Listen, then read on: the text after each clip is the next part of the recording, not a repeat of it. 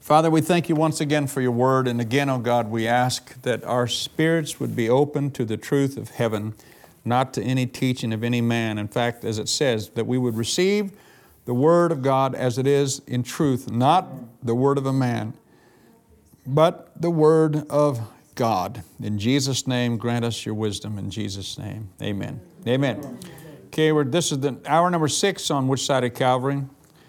So we'll just finish this part. I want to read Romans five, fifteen and sixteen again, and then read verse seventeen. Then we're going to go to another passage here in just a moment. Uh, let me just start, though, like I said, because you're all in the, just in the middle. But God's free gift is not at all to be compared to the trespass. I mean, you need to read these two verses about five thousand times, I'm telling you. Seriously. You need to read them out loud to yourself a couple of thousand times until you hear it. But God's free gift is not at all to be compared to the trespass. His grace is out of all proportion to the fall of man. And again, these are on the outline in the Amplified Bible.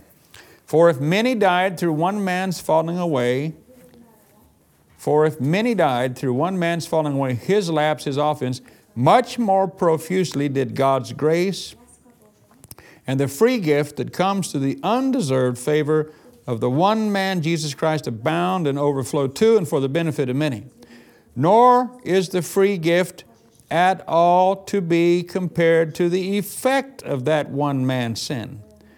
For the sentence that followed the trespass of the one man, Adam, brought condemnation. But see, just like that happened, like he said, what Jesus has done, the same thing has happened, but again in reverse. He said, For, for the sentence following the trespass of one man, Adam, brought condemnation, whereas the free gift following many transgressions brings justification, an act of righteousness. Now, again, remember that it's been saying for chapters before that you are righteous, you've been declared righteous. You remember last hour when I said this bit about, remember that everybody after Adam, death had entered into their spirit. And they could complain and gripe and say, but I didn't sin. I wasn't with Adam in the Garden of Eden. I'm not the one that did that original sin. It's not my fault. And, you know, the devil would have just said, well, sorry, but death is in you, even though you didn't transgress the command. Listen, even though you didn't transgress that original command, the penalty of his transgression is at work in your spirit and everybody's spirit. It's there. Now, can you all understand that? But don't you see now what's happened? He's using this as a parable to see today the very same thing happens in reverse. You begin to say, I'm in right standing with God. And Satan now comes and says, but you're not in right standing with God because look what you do. Look how you still sin. You still make mistakes.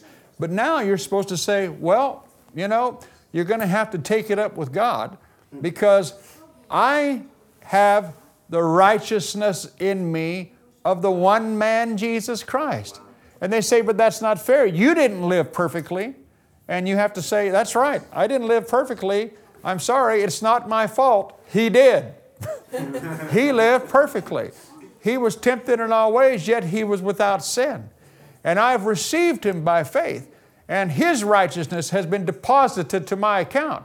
And Satan goes, that's not fair. That's not fair. And you go, yeah, I know it's not fair. So tough. I'm the righteousness of God in Christ Jesus by virtue of my faith in him. So you have to take it up with him. Don't talk to me about it. It wasn't my plan. It wasn't my fault that I'm righteous. It's his fault.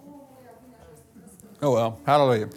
If you can catch that, it's powerful because you can say the same thing in reverse. Now, verse seventeen, what's the effect of this?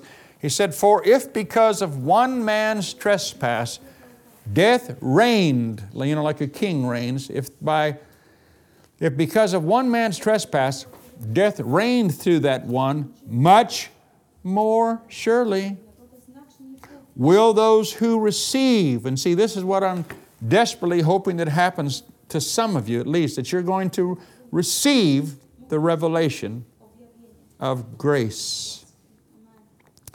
He said, for if because of one man's trespass, death reigned through that one, much more surely will those who receive God's overflowing grace and unmerited favor and the free gift of righteousness that puts them into right standing with Himself, much more will they reign as kings in life through the one man, Jesus Christ. Hallelujah.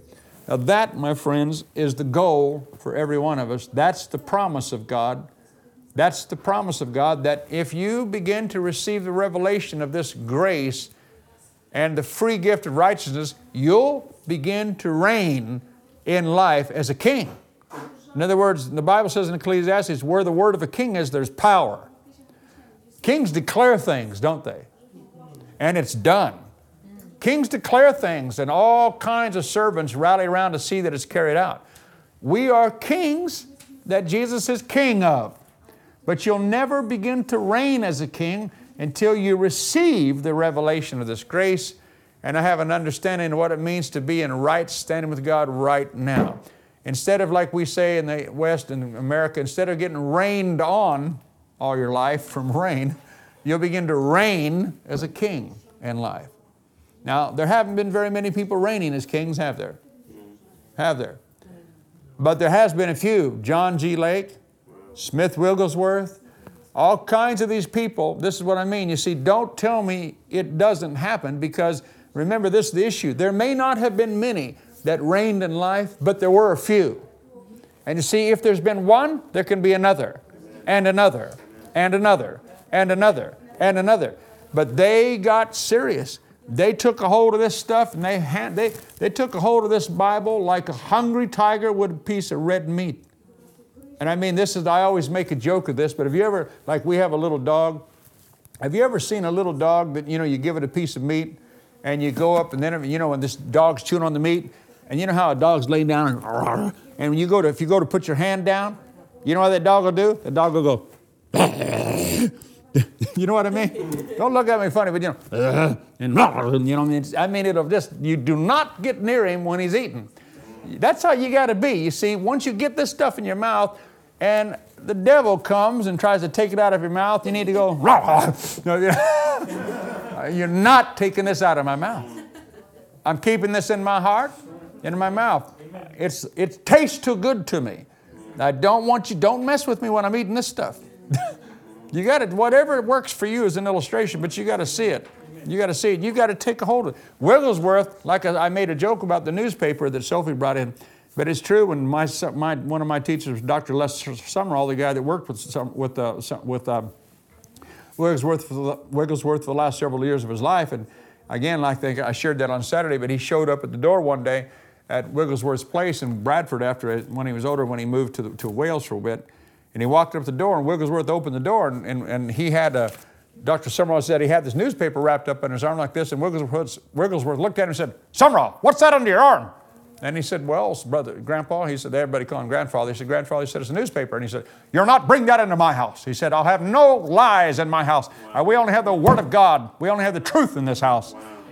Even when he had flowers that died, he wouldn't allow any flowers that would be in his house dead, because he said, "There'll be no death in this house. There's only life in this house." Now, you see, everybody says that's extreme. But you see, we all celebrate the power of God.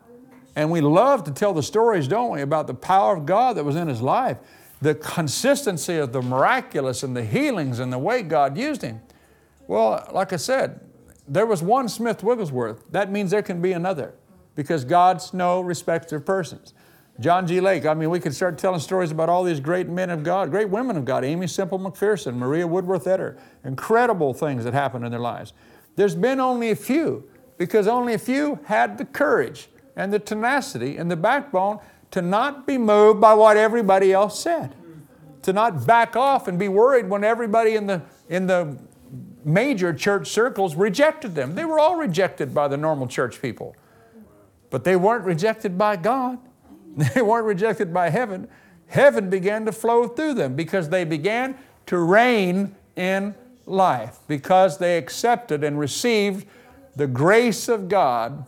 And they didn't live in it in vain, and they accepted the fact of God's word that said, I have right standing with God. I have freedom of access to come before the very throne of God How dare me think that if I have access to God by the blood of Christ, that once I'm there with Him, He wouldn't want to answer my prayers. Oh, hallelujah. Well, even if you don't get shook up, I'm getting shook up, so that's all right.